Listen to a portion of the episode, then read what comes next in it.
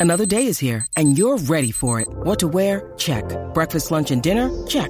Planning for what's next and how to save for it? That's where Bank of America can help. For your financial to-dos, Bank of America has experts ready to help get you closer to your goals. Get started at one of our local financial centers or 24-7 in our mobile banking app.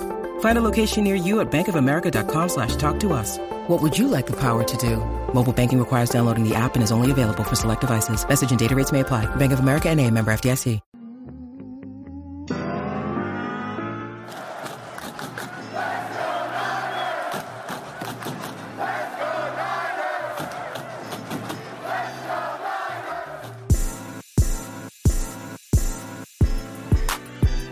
Welcome to 49ers Access. My name is Sterling Bennett, and this is episode number 53 of the podcast. And today we are going to preview the San Francisco 49ers Week 9 matchup against the Arizona Cardinals.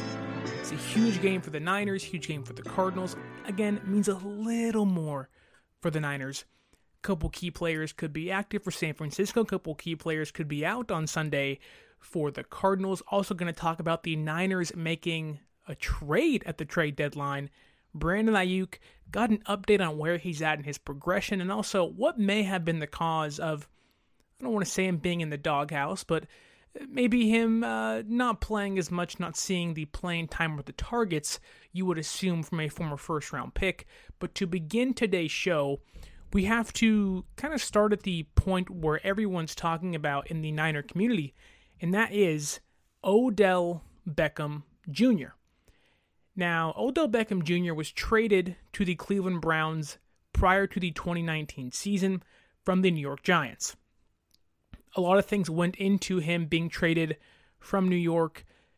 A lot of issues on and off the field. Again, no legal issues really, but character issues. Uh, the the video of him in the bedroom, I think, was in France with the white substance. Again, never got confirmed as to what that was. We had the infamous New York Giants receiver boating trip prior to their uh, playoff game against the Packers, where they just kind of crapped the bed, and just kind of went all downhill from there. Giants then brought in a new regime. Dave Gettleman became the GM and said, "I'm not going to trade him."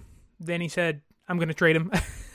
uh, and Odell Beckham found his way to Cleveland, and the Cleveland hype was real in 2019, which is why that game against the Niners in 2019, when they had Baker and Odell and Jarvis Landry at Levi Stadium, was such a big deal for the Niners at that point. You had a team in San Francisco who was trying to prove themselves with a healthy quarterback again in Jimmy Garoppolo, who at that point was coming off that awful uh, preseason game and the reports of practice where he threw five interceptions and everything was downhill, and you're just like, what's going on?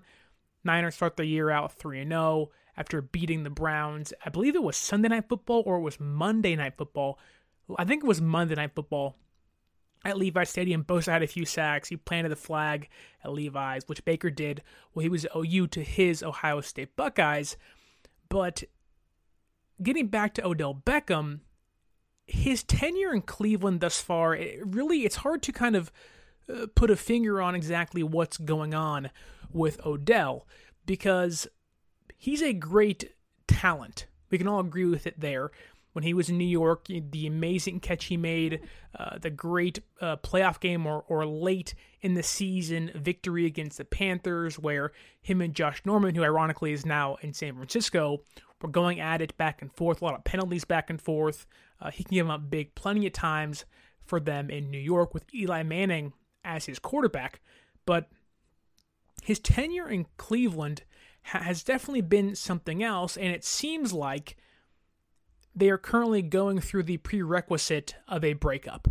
Now, his first year there, over a thousand yards, 14 yards per reception, a couple touchdowns, a good integration for a star receiver into a new system.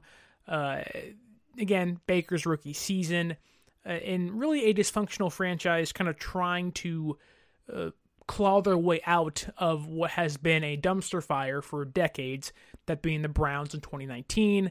Drafted Baker that year, number one overall, when it was supposed to be Josh Allen or Sam Darnold or Josh Rosen. And so it really was a pretty good start. He played 16 games, started 15 of those, was targeted over 130 times, which wasn't the most in his career, but it was more than it was in 2017 and 2018 in New York. So things were looking up for Odell. Now, 2020 and 2021, he played a total of 13 games thus far. Not great. He's been targeted at that point the last two years a total of 77 times. Again, a total of 77 times in this year and last year combined. That doesn't even match his his first year in Cleveland. Excuse me. Uh, the yards are down so far. He's averaging or has totaled under 550 yards in his first or his last two years in Cleveland. He has no touchdowns this year, only had three last year. And again, Odell is someone who you point to him and you say, you have all the physical talent in the world, but the not being targeted enough, the not being looked at enough in the offense, not being made a pivotal point in Cleveland's offense has seemingly come to a head with Kevin Stefanski, uh, Stefanski Baker Mayfield. Uh, it just seems like they are due for a breakup. Now, Mike Florio from Pro Football Talk, who we all know is infamous in the Niner community of being a hater, has reported that Odell Beckham Jr. is expected to be released on Friday. Uh, at the recording of this podcast, it is Thursday, November 4th. So, tomorrow morning, when you're listening to this, he could be released. Uh, he will then be put on waivers. And at that point, uh, you, down, you, you then go down the waiver claim line and the Niners are below teams like the Saints and Seahawks, uh, or excuse me, they are below the Seahawks, who are uh, one of the teams listed as a potential suitor for Odell. The Saints are below San Francisco, so the three suitors who have been listed are the Seahawks, Niners, and Saints. I would expect teams like the Ravens, uh, maybe even the Colts to a certain degree, knowing T.Y. Hilton's health issues. Maybe a team like the Chiefs who want to revamp that offense and get back on track. Again, plenty of teams will at least at least uh, look at Odell Beckham as a potential fit in their offense, but I want to talk about Odell's fit in San Francisco. Now, if the Niners were to claim Odell Beckham off waivers, they would be on the hook for his $8.05 million this year, 13.75 in 2022 and 2023.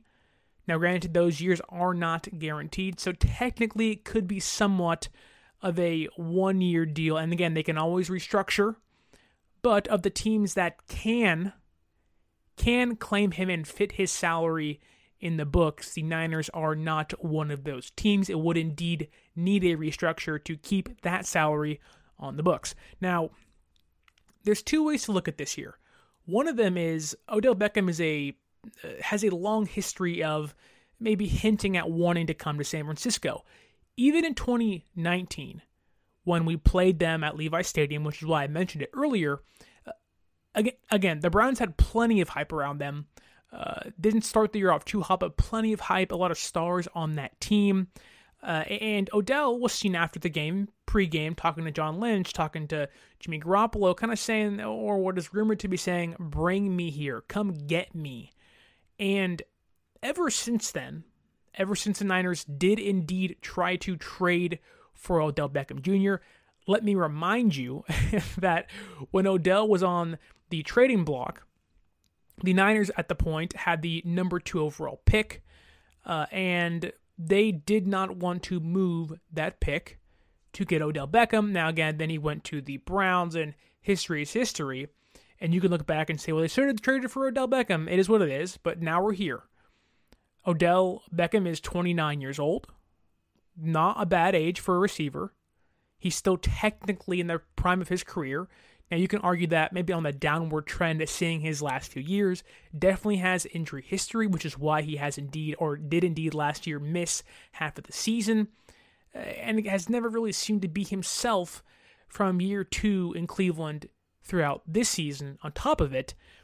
And the question is should he come to San Francisco.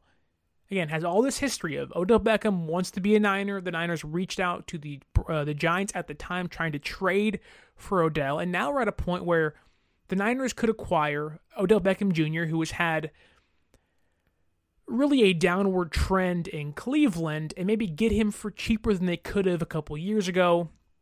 acquire a true, I don't want to say number one receiver, but a true number two receiver if they can get the best out of him still. And if you need a reference point, try to Randy Moss, Odell Beckham Jr. And what I mean by that is take Randy Moss. When he was in Minnesota, got traded to the Viking, uh, to the, the Raiders, excuse me, uh, and was awful, didn't play well. Then was moved to New England and revamped his entire career. He had the record-breaking season with the Patriots. That is one thing the Niners could look to do: get a receiver that has all the physical talent in the world, but it really wasn't a fit in Cleveland, despite uh, maybe a an organization looking to bring someone of his caliber into the building. It just never seemed to work. And in San Francisco, the question now becomes would bringing in someone like Odell Beckham actually work? And from a talent perspective, I think any team would technically say yes. I think you bring in a, a player of Odell Beckham Jr.'s caliber, at least physically. Any team would say that is a receiver, that is a player I want on my team. The issue is you're not just getting the physical essence of Odell Beckham Jr. That you are getting everything that comes with him. And it doesn't mean everything that comes with him is technically his fault. Is it his fault technically that his dad's posting videos on Instagram saying, My kid's open, you're just not targeting him? Not really. Is it uh, is it Odell Beckham's fault that LeBron James is posting free Odell and John Morant is posting free Odell? No, th- th- that's not his fault. Now, you can argue that, well, Odell is close with his father, obviously, and LeBron James and him are close, two Cleveland icons, or at least two superstars in their own field, uh, and have ties to Cleveland, that they're close. Uh, yes, you can obviously you know connect the dots and say maybe Odell is trying to speak through these other people or has at least voiced his opinion uh, of maybe uh, dislike to Cleveland to his friends and family, and now they are becoming vocal about it. But here's the thing in the Niners offense, where they've had a hard time targeting George Kittle, had a hard time targeting Brandon Aiyuk, eh, really have had a hard time getting the passing offense going, there is an argument to make that, well, why would you bring in another receiver, another weapon, when you have a hard time targeting uh, the all pro talent you already have on your offense? Now, the other side of that is, well, why wouldn't you look to take advantage of a situation of another team's trash is our gold?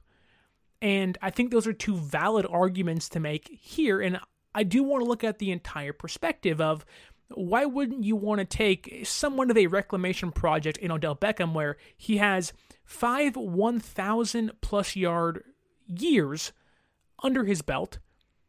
He's had 12 touchdowns, 13 touchdowns, and 10 touchdowns in his first three years in the NFL.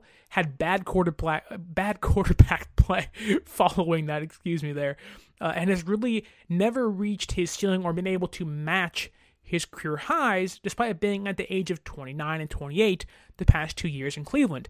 And the fit in Cleveland was always kind of a question mark, but at the time it did make sense. Now it becomes is San Francisco's offense a fit?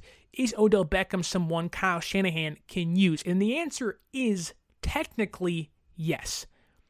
Odell Beckham is not just a deep threat receiver, which many fans seem to think he is for whatever reason. Odell Beckham is actually great when it comes to YAC. He can run slant routes, he can bust coverages on the inside and break them outside, and he can run routes over the middle. He can do exactly what Kyle Shanahan wants him to do in the offense physically. Now, let me ask you a question.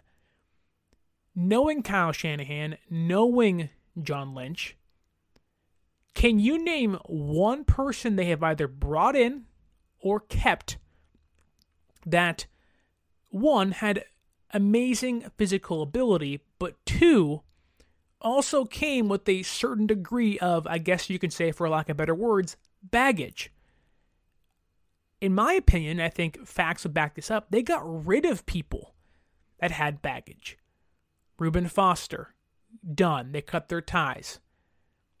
It, that was one of their biggest mistakes, and they made sure to cut ties with him after year one. with all the all the issues uh, surrounding him, they said we're done. We can't do this. You are not going to be a detriment to our team. So, and again, obviously, I'm not comparing what Reuben Foster did to what Odell Beckham Jr. has been doing or has done in the past or what his family has said on social media. But why would Kyle Shanahan want to bring someone in like that? Someone who not only brings small off the field antics, well, maybe not himself personally, but friends, his family who are disagreeing with Kyle Shanahan. Like, take what Odell Beckham Jr.'s dad did and now put Kyle Shanahan, the stubborn, I'm an offensive genius. I do not want my players to play out of the box, usually. Head coach, and now take what Odell Beckham Jr.'s dad did on social media, pointing out, well, my son's open and my kid's open. Well, you know, it's not his fault. He's not getting stats and targets and touches. It's the quarterback's fault. It's the head coach's fault. And I don't really think that's a receiver or those are the antics Kyle Shanahan's going to want. Now, we all know Kyle Shanahan never likes to be questioned, really. Uh, you can see when the media questions him, not, not that he tenses up, but he's kind of he kind of sticks his nose up to a certain degree of like, okay, like I don't need you guys questioning me. I'm here so I don't get fined, really. Like I, I have to answer your questions, but you aren't really qualified to ask the questions you're asking. You're asking them from a fan perspective or from from a journalism perspective, which I respect completely. I went to school for that stuff, but you really aren't qualified to ask questions from an offensive genius head coach, offensive coordinator point of view.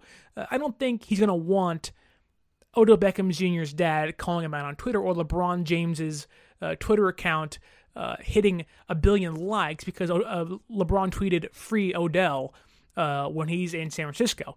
Kyle Shanahan's not going to want that. That is not a player John Lynch would even come to Kyle and go, "Is it really worth the risk? Like, do you want to be questioned in three weeks when Odell has two targets against the Rams or against the Texans later in the year?" Like, that's not a player they're going to want to bring in to San Francisco.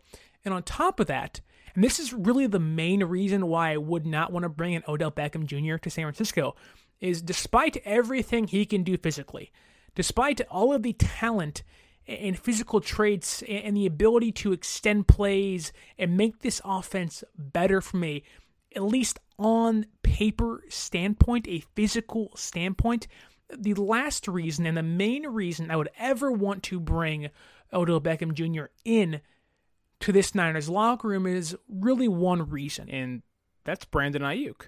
He was not seeing targets or maybe getting the playing time you would expect from a former first round pick is due to, uh, I guess, in quotes, his work ethic. Uh, Kyle Shanahan talked about uh, the the little trackers they have for how how fast they're running during practice, kind of how hard they're pushing themselves during practice, were not where they expected Brandon Aiyuk's to be. And not to say that Odell Beckham Jr. doesn't practice hard or whatnot, but you have a receiver who is already kind of going through it mentally. All the physical ability is there in Brandon Aiyuk, but mentally, uh, maybe the effort, maybe the work ethic was not where it needed to be for Kyle Shanahan's standards. And now certain fans and maybe certain media pundits and maybe certain people out there think it's the best fit want to implement a receiver like Odell Beckham Jr. that brings in off the field antics, that brings in maybe not a lack of work ethic, but what could cause a distraction for Brandon Aiyuk, which could cause maybe, I don't want to say issues, but it could cause someone like Brandon Aiyuk, who is seemingly back on track, back on uh, the path he needs to be to be a star in this league. People want to bring in Odell Beckham Jr., which could potentially, if things go awry like they have in Cleveland, could potentially harm that progress Aiyuk has made by the antics off the field, by maybe being a mentor to him, but also maybe Aiyuk sees what Odell Beckham Jr.'s father and his friends have done on social media. Maybe they see the antics he's done uh, on the field, kicking nets and throwing tantrums. Again, Odell hasn't done that in a long time, but those are examples of things that you would not likely want to bring around a receiver who mentally and work ethic wise and effort wise seems to be on track. Why would you want to bring in someone who, again, not saying it will happen, but it is potentially harmful to bring in a receiver. When you've invested in uh, a first round pick and traded up for Brandon Aiyuk, and he came out and had a great rookie season and struggled this year to kind of find his place, find himself in the offense, like Jimmy Garoppolo said this week on 95.7 The Game.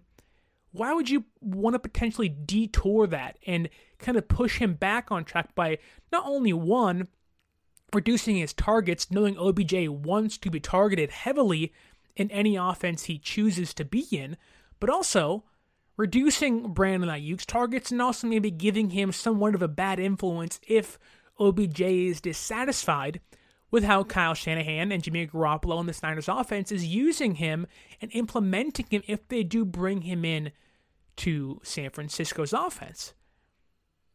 Again, not the uh, not I'm not saying that's going to happen or it will happen, but there are there is potentially more bad than good that can come with bringing in Odell Beckham Jr. despite how amazing that talent is. And I understand the want and desire to have someone of his caliber, his namesake, having a star receiver in the building, with Deebo's having a career year, a healthy George Kittle. Having three legit wide receivers sounds amazing in San Francisco. It'd arguably be the first time they've had three legit receivers since maybe Sanders and Bourne and Samuel, but I would even go back way before that. 2000s, T.O., J.J. Stokes. Uh, there are plenty of other teams and, examples of players like Odell Beckham Jr. not panning out due to off the field antics, due to bad influences. I understand the want to have a Randy Moss esque uh, reclamation project with Odell. And sometimes numbers can lie, but ball does not lie. And I have a good feeling that while Odell might be productive and we might say, it was a great move in hindsight, I don't think signing Odell Beckham Jr., if he does, or if he indeed does clear waivers, would be the smartest move for San Francisco, who seemingly has found their rhythm offensively why would you want to maybe jeopardize a receiver like Brandon Aiyuk by bringing in a receiver like Odell Beckham Jr. that could detour and kind of push this offense off the rails if things do go awry, like it did later in his New York tenure and throughout his Cleveland Brown tenure? I just really don't see it happening. I don't see the Niners shelling out the money he might want. Uh, but I will tell you this if the Niners do indeed want to sign Odell Beckham Jr., and, I'll, and I, I will leave the Odell Beckham Jr. conversation here. If they do want to sign Odell Beckham Jr., the only way I'll be satisfied with it is if it is a one year deal, cheap, prove it deal for Odell. I don't want big money. He won't get big money. Production's down. He's had injuries. Logically, he's not going to uh, get $8 million on the open market. He'll get three or four, maybe even two, depending on his mentality, depending on his or how he values himself. So, again, I will only accept or really want Odell Beckham Jr. if it's a one year prove it deal, very cheap, kind of a you have a role, here's your role, this is what you're going to execute day in, day out, uh, we don't want to hear any complaining, and we're not going to deal with you jeopardizing uh, what we've traded up to acquire Aiyuk and what we're trying to build here with Lance and Deebo and Kittle and even Jimmy and Aiyuk in this offense, who are not going to be what derails what we're trying to do here in San Francisco. So I would not touch Odell Beckham Jr. I understand the want and desire to bring someone in like Odell, but at this point in time, being week nine in, in the NFL season, we're past the trade block. We are past the trade deadline. Uh, it's time to now focus on the remaining or the remaining uh, games this year, and that starts with the Arizona Cardinals game. Uh, the Arizona Cardinals come into this game seven and one on the season. They lost to the Green Bay Packers last week in uh, in prime time on Thursday Night Football. Aaron Rodgers uh, lost his tight end halfway through that game. Didn't have Davante Adams. Uh, it was very hamstrung Packers team. They went into Arizona and they beat the Arizona Cardinals. Kyler Murray got hurt. DeAndre Hopkins still nursing a hamstring injury.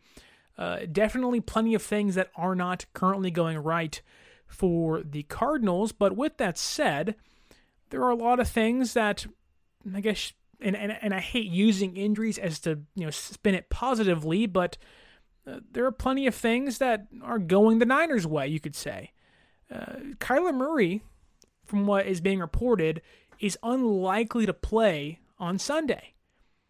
Now, that is a huge loss. Kyler Murray this year is an MVP candidate. He is one of the best quarterbacks in football. This year so far, completing 72.7, so pretty much 73% of his passes. Almost 2,400 yards through the air, averaging almost 9 yards per attempt. He has 17 touchdowns, 7 interceptions. He has been one of the better quarterbacks, not to mention on the ground in 49 attempts, 147 yards, three touchdowns. He has 20 touchdowns this year to seven interceptions. Now, again, does have seven fumbles, but lost none of those. So there is a turnover issue with him, but he's young, he's mobile. Those things do come with the territory. But Kyler Murray may not and likely will not play on Sunday, which means we're going to likely see Colt McCoy. Yes, uh, pride of Texas University, Hook'em Horns, former Cleveland Cleveland Brown, the second former Cleveland Brown we talked about, uh, also a former San Francisco 49er in 2013, also a Washington football team at the time Redskin quarterback, and also New York Giant backup last year in 2020. Uh, but in in his career, Colt McCoy, who likely is a quarterback we're going to see on Sunday against the Cardinals at Levi Stadium in the 30 games he has started, he has an 8 and 22 record. In the 44 games he has played in his career, a 60.7 comp percentage.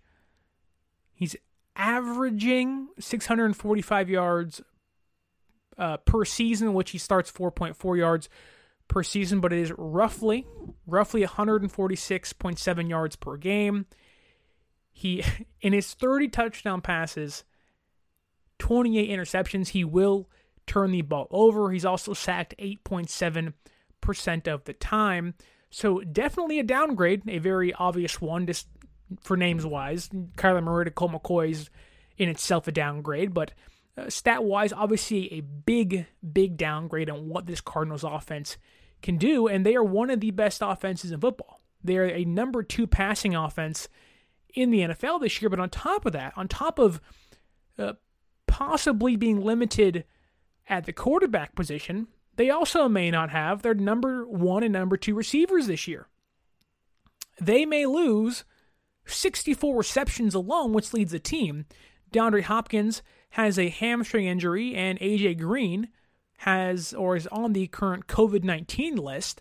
Uh, and it doesn't look like either one of them will also play on Sunday, or at least Hopkins uh, will be limited. But we got a report today that Murray and Hopkins are unlikely to play on Sunday versus the Niners. That is big losses. That's 10 total touchdowns through the air. That's roughly 100 and what? Uh, roughly 117 yards per game through the air not going to be on the field. That's over 200 yards of YAC not going to be on the field on Sunday. That's roughly 14 and 15 yards per catch on average, not going to be on the field on Sunday for the Cardinals. Now, I'm not going to say this offense is going to be awful because Uh, Kliff Kingsbury, for all his faults, for all his coaching uh, mismanages and mismanagements, uh, he's not a good coach, but they they are an offense that can win without their guys but they do struggle at times during the year. Kyler Murray has gotten hurt plenty of times. And the Niners also held Kyler Murray to his worst game against them the last time they played the Cardinals in Arizona a few weeks back when Trey Lance made his starting debut. Uh, their offense was stagnant. Of course, Niners did lose that game, but it was close the entire time. Niners really should have won that game in Arizona. And now you're telling me they're not going to have Murray. They're not going to have Hopkins. They're not going to have AJ Green. you're taking away their top three offensive weapons, and they also don't have Maxx Williams, who, uh, despite maybe his limited receiver abilities, he's a phenomenal blocker. And what he can do at the tight end position now, I understand they did go acquire Zach Ertz, who is a big name and can add a lot of versatility to their offense so far in two games with Arizona. Seven catches, nine targets, already over 100 yards and one touchdown. So definitely someone to look out for. But you take away the quarterback, an MVP caliber quarterback this far, take away not only the quarterback, but also the backup quarterbacks, now two top offensive weapons. And now the Niners are going to have to guard Christian Kirk, Rondale Moore, and Zach Ertz and uh, I believe it's Antony or Antoine, excuse me, Antoine Wesley, that ha- has to heavily favor San Francisco. And the betting line for this game, it started out as a uh, minus two and a half favoring the Cardinals prior to really knowing if Murray and Hopkins and Green were going to play. But now San Francisco, this game is totally flipped, and now they're favored by minus one. So this game is, again, not heavily favoring San Francisco, but uh, when you get a three point flip, a three and a half, four point flip like that, uh, it is a big change. Vegas is now saying San Francisco, even with a limited quarterback in Jimmy Garoppolo, the Niners team should win this game. Again, going to be close, only a minus one favorite.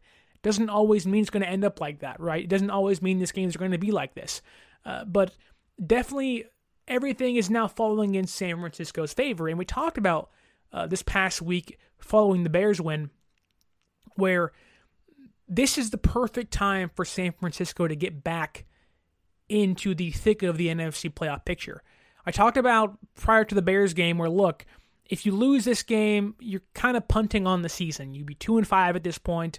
Uh, if you had lost in Chicago, Trey Lance would likely be the starter but they won against Chicago. The offense played phenomenal. It was their best offensive outing since the Saints game in 2019. They had the their their most biggest plays, or, or, or their the the most amount of chunk plays they've had since that Saints game. Deebo Samuel over 150 yards on the air, no touchdowns, but many big plays. Uh, Elijah Mitchell had a phenomenal game, averaged seven yards on the ground against the Bears, uh, and Jimmy Garoppolo over 300 yards, a couple touchdowns on the ground. This offense seems to be rolling again. We talked about not wanting to bring in Odell Beckham Jr. because it could impact Brandon Aiyuk negatively. Well, Brandon Aiyuk looks to be back on track. Kyle Shanahan said today that, uh, and even Brandon Aiyuk said it too, that uh, they kind of have had, they, they've been talking a lot. That there has kind of been this somewhat of a mentorship where really wasn't the doghouse. It was more of like you're not playing up to par, and we're not going to accept that here. And that's kind of what it seems like. Where it was always more of a we have a standard, you need to follow it. And it looks like Aiyuk and even Shanahan after uh, they, the win against Chicago said like Aiyuk, you know, great game, great punt blocking or great punt return, excuse me, great great run blocking, and that relationship was never soured. It was always about we have a standard and we need you to live up to it. We know what you can be as a receiver, and now it seems like Aiyuk is now starting to kind of get back on track.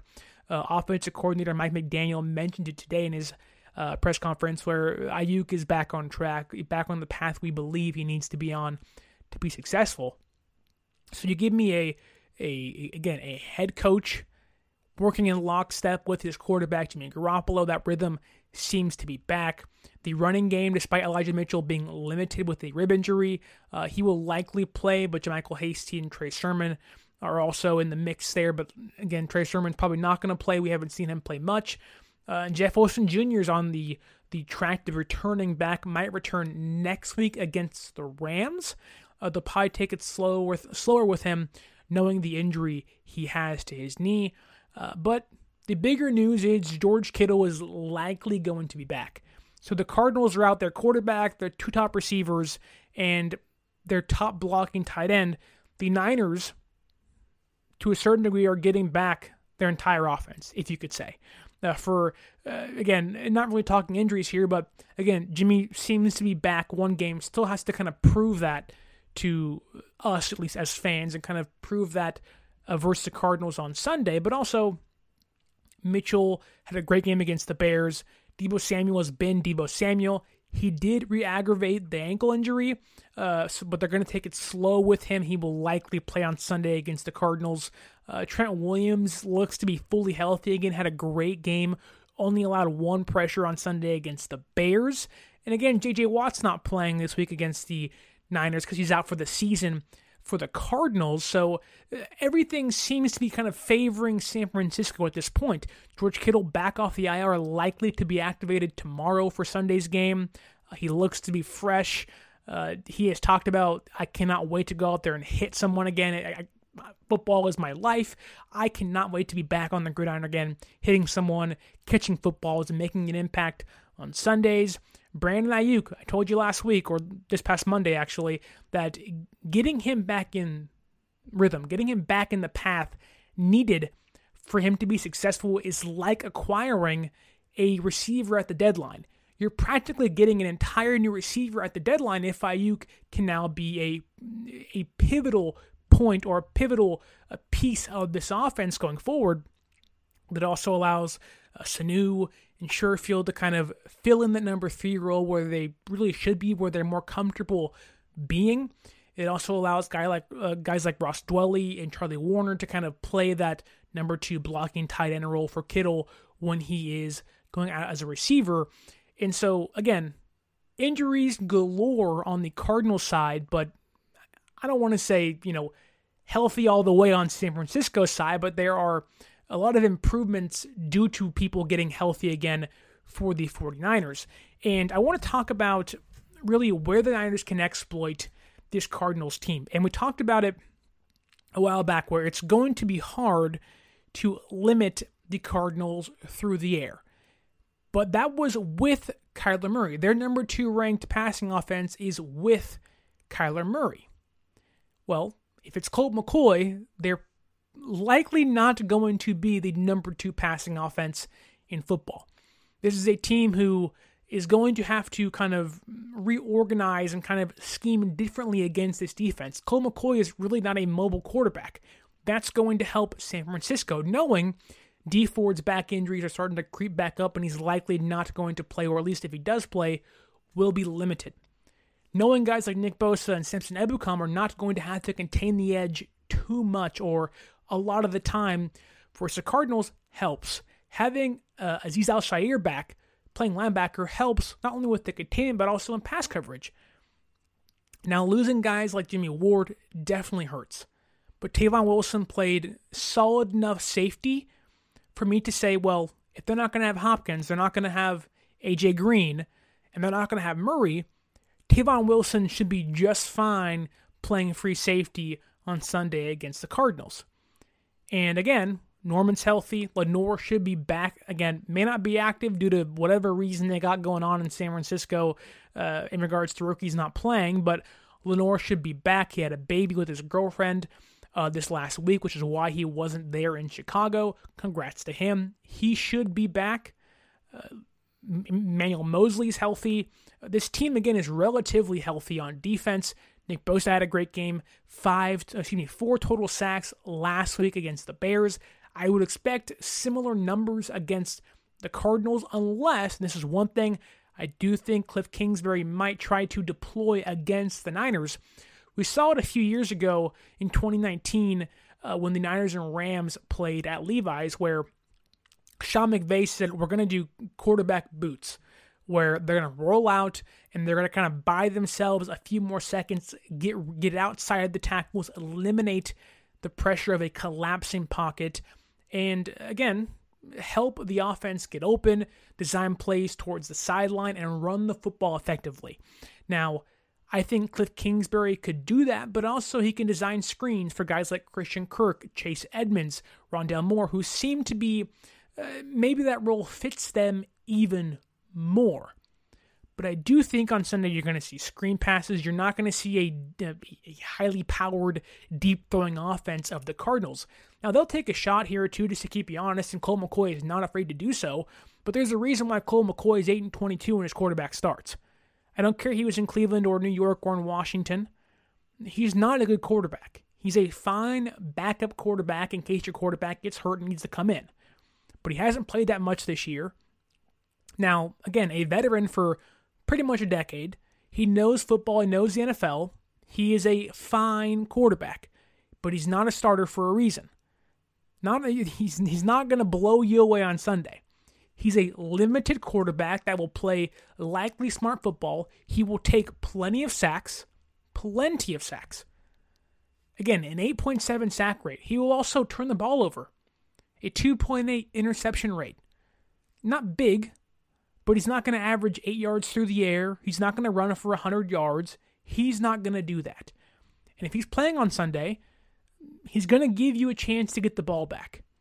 And guys like Talanoa Hufanga, no wing, uh, AJ Green and DeAndre Hopkins are likely not going to play, knowing they're not going to have the deep playability.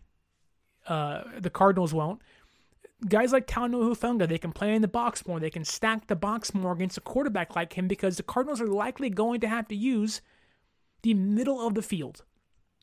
And guys like Fred Warner and Al-Shaair, they can eliminate guys like Zach Ertz. And again, I'm not expecting a perfect game from the Niners defense. It's not going to be a blowout, but the Niners have their offense in rhythm. The defense played well enough on Sunday. Again, this defense is not great. This Niners defense is not a great defense. It's really not. Now, you can look at the stats and go, well, they only allow, really, the third most passing yards per game. They are far better against the pass, surprisingly, against the run. And the Cardinals' defense, which is relatively healthy, they have the number two defense in football. They have the number four team against the pass. So this is really going to be a defensive matchup as to which which offense kind of scores first, which team, which offense is able to kind of crack the defense first and score. And I I would be dumb to bet against a Kyle Shanahan led offense that is healthy and seems to be in rhythm again. It seems to have found their groove again. But the one place I think that really both teams can be exploited, and I kind of downplayed the impact of Javon Kinlaw, and maybe that was a mistake on my part because uh, Khalil Herbert totally torched the Niners' run defense on Sunday, and let's be clear, the Niners' run defense kind of sucks. It's really not great. 127 yards a game they're allowing on the ground, 890 yards on the season.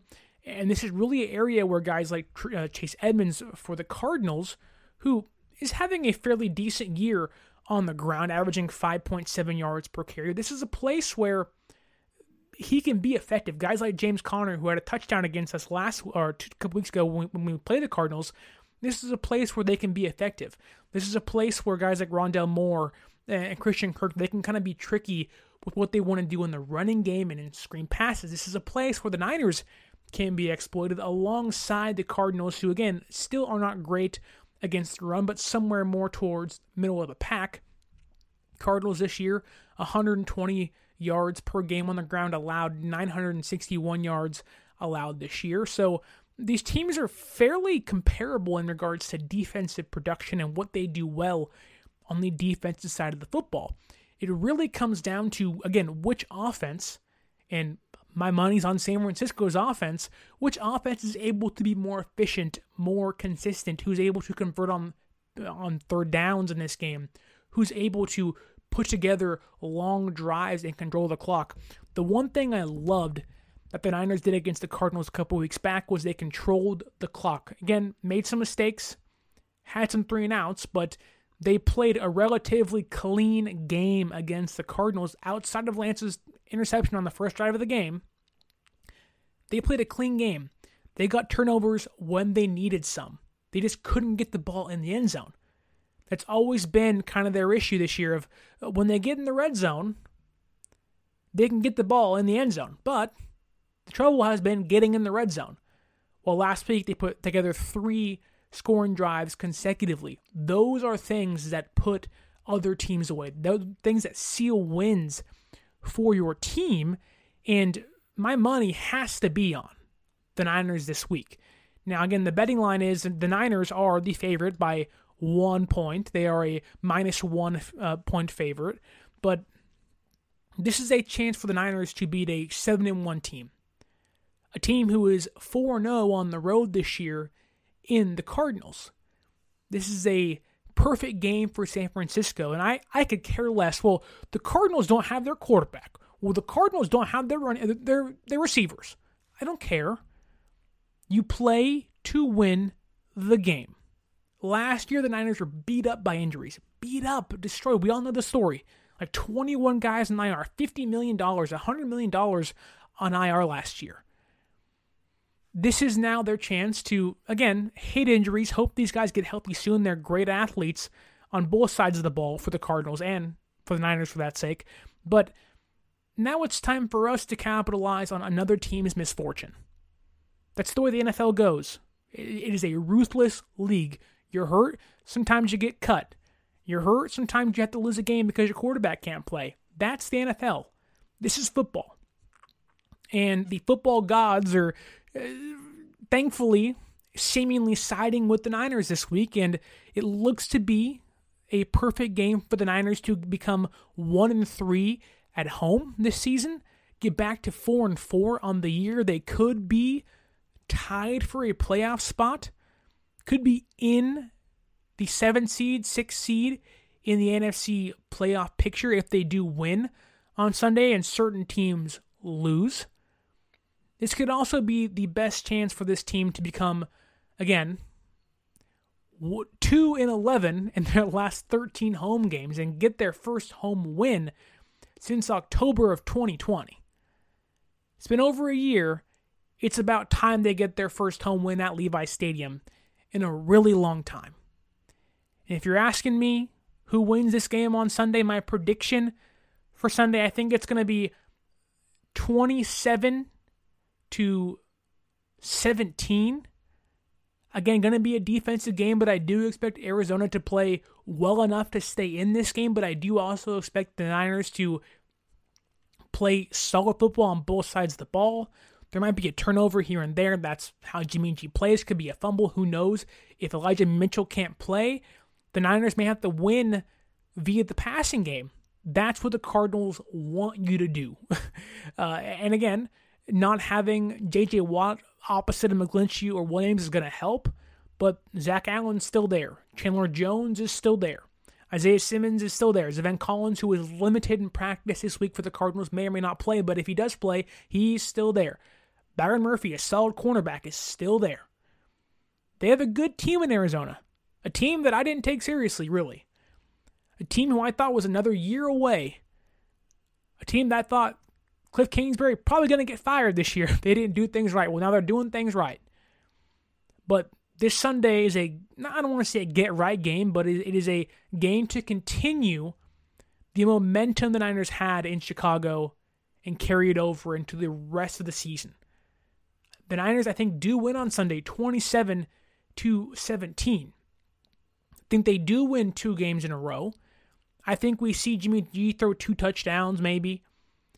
For all we know, maybe he has no rush, uh, no passing touchdowns and four rushing touchdowns. For all I care, I think it's a game where Aiyuk has a somewhat of impact. Maybe gets in the end zone this week.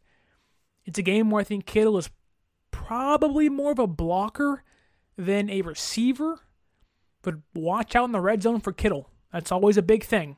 Uh, he makes defenses circle him in the red zone. Might be a game where Juszczyk gets in the end zone, or it could be a game where we sit there and go, Trey Lance is running Trey packages in the red zone.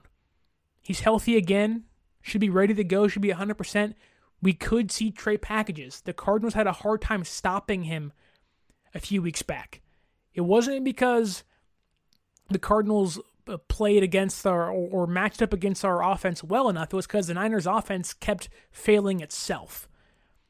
And again, they're back in rhythm now. They they have themselves momentum. I think 27 17 is where this game should be around. It could be 27 20 with, with like a late game field goal from the Cardinals, but I really do believe 27 17. I have been right uh, with the Cardinals game. I was right with the Bears game. I'm hoping I can be 3 0 in my last three weeks in predictions. But I do want to talk about one other thing, and that is Charles Omenihu the 49ers defensive lineman they acquired from the Houston Texans for a 2023 sixth round pick. And this is where we're going to end today's show. He's like 6'5, 280 pounds. He can play on the outside, he can play on the inside. He gives this team versatility. He's under contract for next year as well as this year. I know fans were like, oh, we didn't get Von Miller. Charles Omenihu, again, he's not Von Miller. I'm not going to lie to you there. But he has a similar pressure rate to that of Nick Bosa. So, what does that tell you? The Niners bought low for a player they believe they can uh, win high, I guess you could say. Buy low, win high. That's what they do. It's, it's the Farhan Zaidi model of uh, baseball carried over into football. It, it's the Moneyball version of, or the money, the football version of Moneyball. Excuse me. Uh, it's, it's what the Patriots have been doing for decades. It's why they've been so dominant for a long time. They maximize players with that are maybe a write off elsewhere. Omenihu is, has been a healthy and active the last two weeks. Niners said, we can work with a guy who has a pressure rate that's, that equals that of Nick Bosa. Especially with Javon Kinlaw out and Dee Ford still dealing with injuries, it is the perfect guy to bring into San Francisco to help aid this defense in hopes they can make a stretch deeper into the season, knowing they're going to have to play the Rams two more times. And coming up next week against the Rams on top of that, but also for a stretch run. If Dee Ford can't play, you need to have someone that can help Ebukam and can help Armstead play the style of football he wants to play. Put him in the right positions to be effective on defense. He can play inside, he can play outside. And Charles Omenihu, I think, is, I'm not going to call him the perfect fit, but he's a really good fit for the Niners want to do defensively to try to get pressure against defenses or, excuse me, against the offenses. He's solid enough against the run, but much better against the pass. I think it was a great trade. Again, they bought low in hopes they can work with him. And hopefully, and it seems like he can be, again, I'm not going to call him a perfect fit, but he can be a great fit next to Ebukam and Bosa if all things work together, work as planned. So, again, no one Odell Beckham Jr. I love the Charles Omenihu trade, and I do think the Niners win on Sunday 27 17 to follow who's going to be active, who's going to be inactive, you are going to want to follow us on social media Instagram at 49ers.access, Twitter at 49ers underscore access.